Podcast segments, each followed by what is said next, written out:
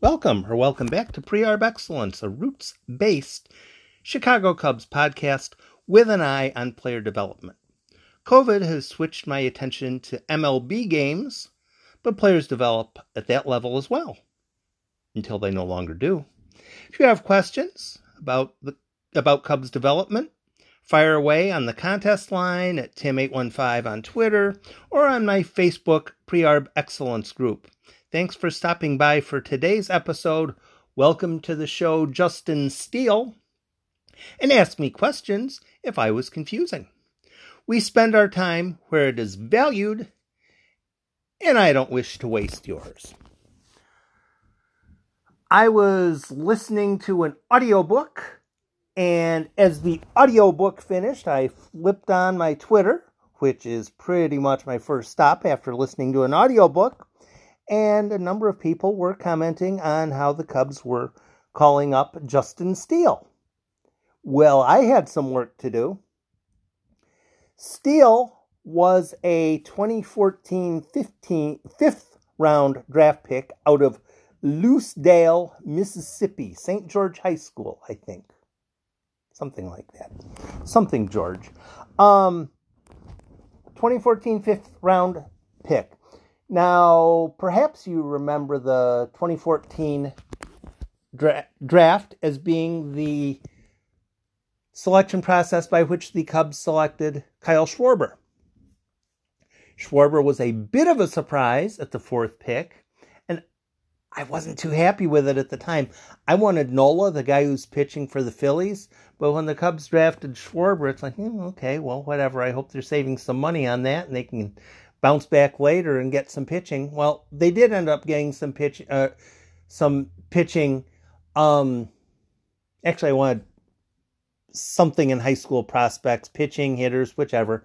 But in the 2014 draft, in succession, the Cubs drafted Justin Steele, Carson Sands, and Dylan Cease.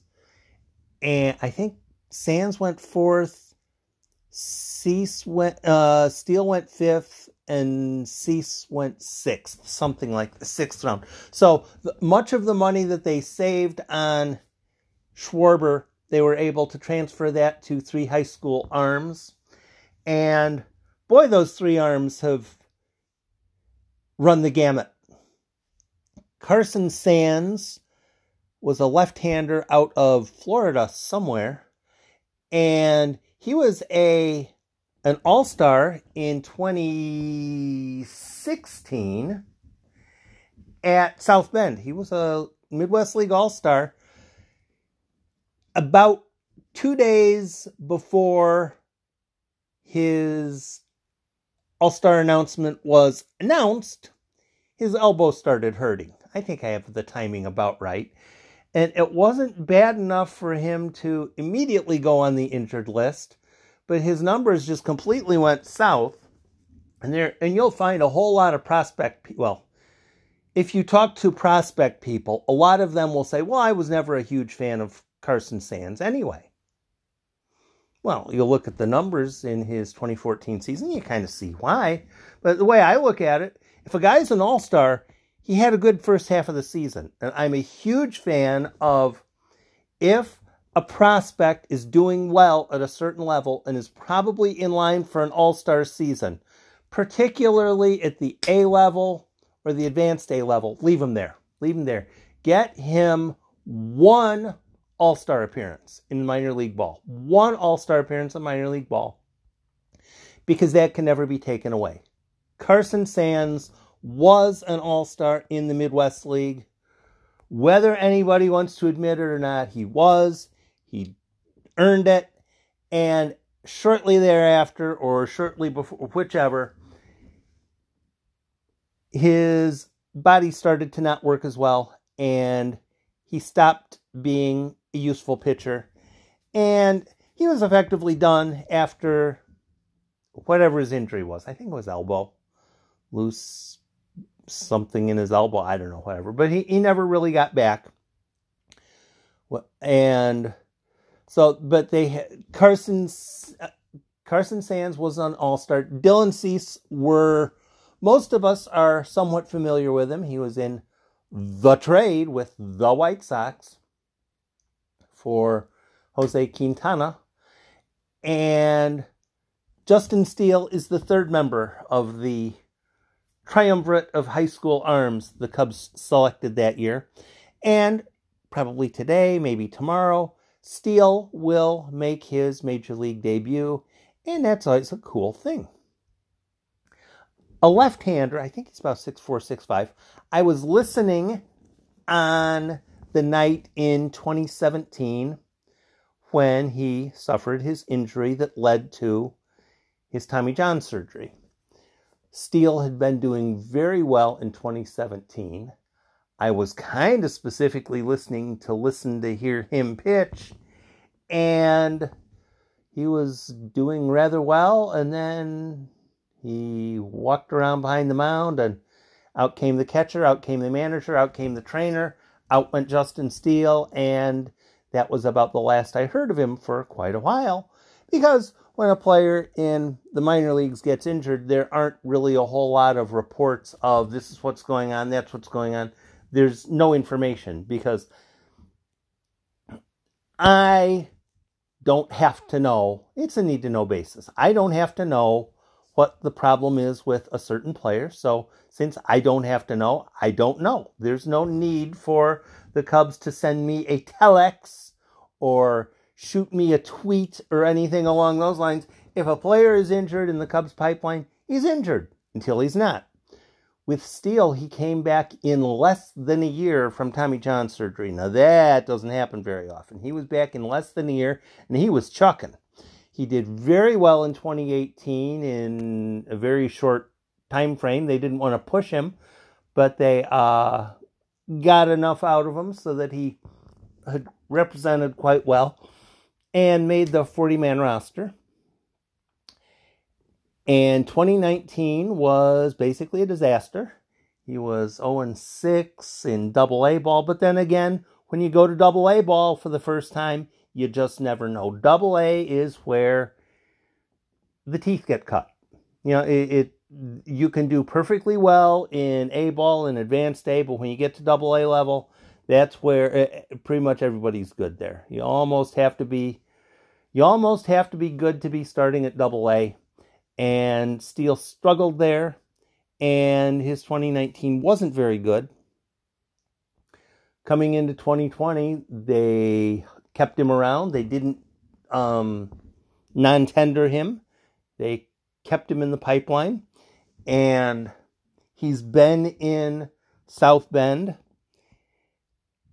with the minor league players. And I don't know if you've noticed this, but the Cubs bullpen has scuffled a little bit. Just a little tiny bit this year. Just a little tiny bit. So somebody is getting sent back to South Bend, and someone else, is, and Justin Steele is joining the 30 man roster, not the 25 man roster, the 30 man roster. And, oh, excuse me. So, um, that that's that is the logical way to do things. People mistakenly switch into emotion overdrive the Cubs have to designate Craig Kimbrel, for assignment. Why have they to? No, they don't have to. They're not required to. There's no mandate. I've seen through the years about 500 people, give or take, saying the Cubs should designate for assignment Tyler Chatwood. Oh, that was real popular. As real popular in 2018. It was somewhat popular at the start of 2019. But now there are two things I don't see. One is, huh, I was wrong. The Cubs shouldn't have designated Tyler Chatwood back when he was struggling. I, I, I don't see that. People love to backseat drive. And when they're wrong, they love to not admit that they were wrong. So I, you'll see people oh, designate this guy, designate that guy, but when it turns out that they're wrong, uh, one other thing that I don't see very often is a whole lot of interest in trying out specific other players. The Cubs are trying, a lot of times, oh, bring in somebody, anybody. No.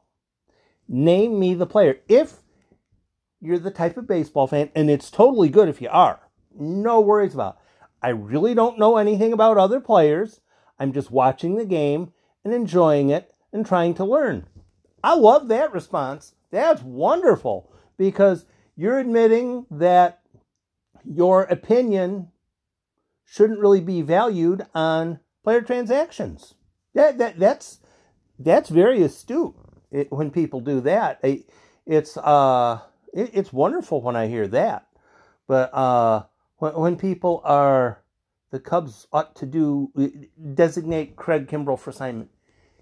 That I don't know that he'll do anything, but he could figure it out. And since the money's already spent, might as well keep him around until you have a specific player that's better. Now, the Cubs have brought up Justin Steele. He may be reasonably good from his first major league outing. Or maybe he won't be because it's very pitching at the major league level is very hard. It's hard to throw strikes at the major league level. It's hard to get the pitcher the hitters to chase at the major league level. At least a whole lot more difficult than at A ball. The hitters are a lot better. The the um generally the running is better. So you know if you if you get the uh, shot up the gap, it's going to be a double or triple instead of a single. So yeah, it's it's very difficult to pitch the major league level. And if you're expecting Justin Steele to be a game changer immediately, don't just don't. There's basically five levels of relief pitcher. When you get called up, you're a no leverage type. None, not at all. You're going if you're going to be brought into a game, it's probably going to be in a situation where it's 7 to 2, one way or the other. If you're down 7 to 2 in the 7th or 8th inning, you bring in a guy, "Hey, go out there, show us what you got." Uh, um kind of a bit like Duane Underwood had the one time. He came in and it was a blowout game and he came in and he did really well. He impressed people sometimes um, by default, a, pl- a, pitcher is brought in in a leverage situation in his first shot. And sometimes that works, sometimes it doesn't. But don't assume based on, I, have made that mistake before. Don't make a mis- don't assume based on one appearance that that is exactly totally what the guy's going to be when I'm getting used to guys in the minor leagues, it takes me about eight or ten listens before I start to get things put together. Um, whether I'm jotting thing, jotting down notes or not, it you it's it's not a one outing will explain everything sort of a it, you, Steele will be an education, and maybe he'll be ready, maybe he won't. If he is effective early, don't assume that he's always going to be effective. If he's ineffective the first time out, don't assume that he'll always be ineffective. There's going to be a range, and try to take a little bit from each of his outings.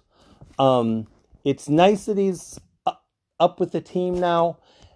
One thing I was going to comment on even before Steele was called up. I generally approve of the way the Cubs are handling their minor leagues so far. Their 60 player pool, I think, is about at 57 or maybe it's 58, but I think it's about 57. So if there is somebody that becomes available, they have some room. In their minor league pool, they really don't have a whole lot of hitters, but they really don't need a whole lot of hitters because if they end up having a whole bunch of injuries or COVID cases, well, it's kind of obvious now Major League Baseball isn't going to say, okay, you, you have four players with COVID. So what we're going to do is make you make roster changes to have a bona fide team. No, that's not that's not what what's happening. The Marlins, when they were down a whole bunch of players, the games got suspended. The games got delayed. The games got postponed. The Cardinals and Brewers, it wasn't a case of, okay, you have these four or five players that can't go. Well, you better bring up seven or eight or nine guys from your uh, minor league pool to fill in for them and make sure you get the games in. That's not how it's being played. If the Cubs have a spate of injuries or if I still don't think the season's going to completion and getting a look at Justin Steele. Possibly in a couple days, getting another look at Adbert Alzolay. Um, another look at you know, just get looks at the players who are in AAA and let the players who are lower level prospects, for instance, a Burl Carraway or a Brennen Davis, let them keep doing what they're doing in South Bend, get used to the tougher competition. Hey, maybe it'll work out. But I, I, I like the idea of not extending things and the, in signing, what was it, Cody Allen, who used to be with the Indians? He's probably got nothing left. Probably has nothing left.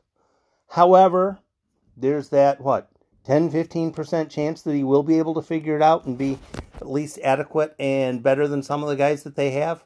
If that ends up happening, cool, excellent. But if it doesn't happen, if he's not getting people out, if he if Brennen Davis against Cody Allen is a mismatch in favor of Brennen Davis, then Cody Allen is probably going away. And if that happens, what the Cubs will keep adding players as necessary. And when they release players, it's going to be more along the lines of releasing a Cody Allen if he's not getting people out than someone else.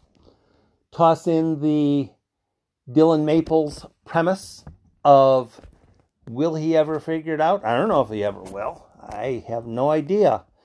Um, possibly he'll need to go to a different system to figure it out but you want to push that decision off for as long as possible and hopefully they don't have to abruptly let Maples go. But if there's a player that completely makes sense and Maples for someone they actually see as a possible longer term piece, well, that, that would be a consideration. Um, so Justin Steele will probably pitch either today or tomorrow, maybe Tuesday. And when he comes out, don't assume anything. Throws mid 90s. Good enough curve, good enough fastball if they work. If they're off, like they were in 2019, he doesn't have a good either one of them.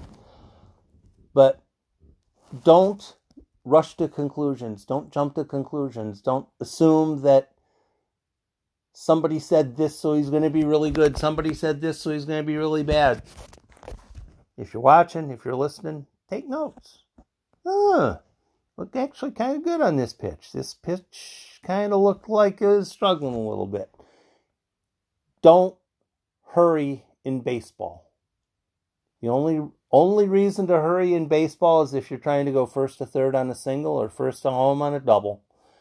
And if you're trying to get used to is Justin Steele a worthwhile long term piece? Take your time. Be casual about it. There's no rush on that. He'll prove it or he won't. And when people do the I'm going to assess how well a player is going to do at the major league level based on how well he's doing in advanced A. Fine, go ahead, do it. I'm not going to because I don't think I have enough information yet to tell you what Ju- Justin Steele's going to do because he's had good years and he's had bad years. He's had good years and he's had uh, big struggles. And what he does the next two outings aren't necessarily going to be what he's going to do the two outings following that. And it may be a situation where he needs to get the old cup of coffee and get his face smashed in a time or two, and then get sent back down to South Bend and try to work on what he has to so he's more prepared the next time. Players continue to develop until they stop developing. That's why we're here. We want to look at players' development and Steele. Today is a good day. Today is a good day because Steele is going to get a chance to work with a big club and possibly come in and try to get Josh Bell out in the seventh inning or something. As shaky as the Cubs bullpen has been, Steele does figure to get a look. And if who is it today? Is it? I can't even remember who's starting today. Um Steele should get a look and enjoy it. Don't um don't criticize him if he throws a ball. Don't boo. Booing is fool- foolish anyway. And oh, by the way, one thing someone was telling me on Twitter, a Pirates fan, was telling me that fans when one of the two Pirates pitchers was injured yesterday. The first one, the starting pitcher, was it Keller? Keller, the starting pitcher, got injured. And as he was leaving, some of the fans, presumably up in the um, up up on the up in the uh, seats on the rooftops. There, that's the term I was looking for. The rooftop seats. We're doing the na na hey hey goodbye. No no no no. If a player's injured, that's a bad thing. That's the worst possible thing. If you're with someone and they're cheering the injury of a player on the other team, kick them in the shins six or eight times. And if that doesn't get them to stop saying na na hey hey goodbye, kick them in the privates until they puke out their liver. Don't cheer player injuries. Just don't. It makes all Cubs fans look bad. So don't cheer player injuries. Take notes when Justin Steele comes in. Call me on the concert line. Call me on the uh, contest line. Tell me how you thought he did. And uh, just enjoy it. The premise of calling a player up and giving him a look, don't expect him to be totally ready. Don't expect him to look like a 12 year veteran yet. Don't expect him to have Kyle Hendricks command yet.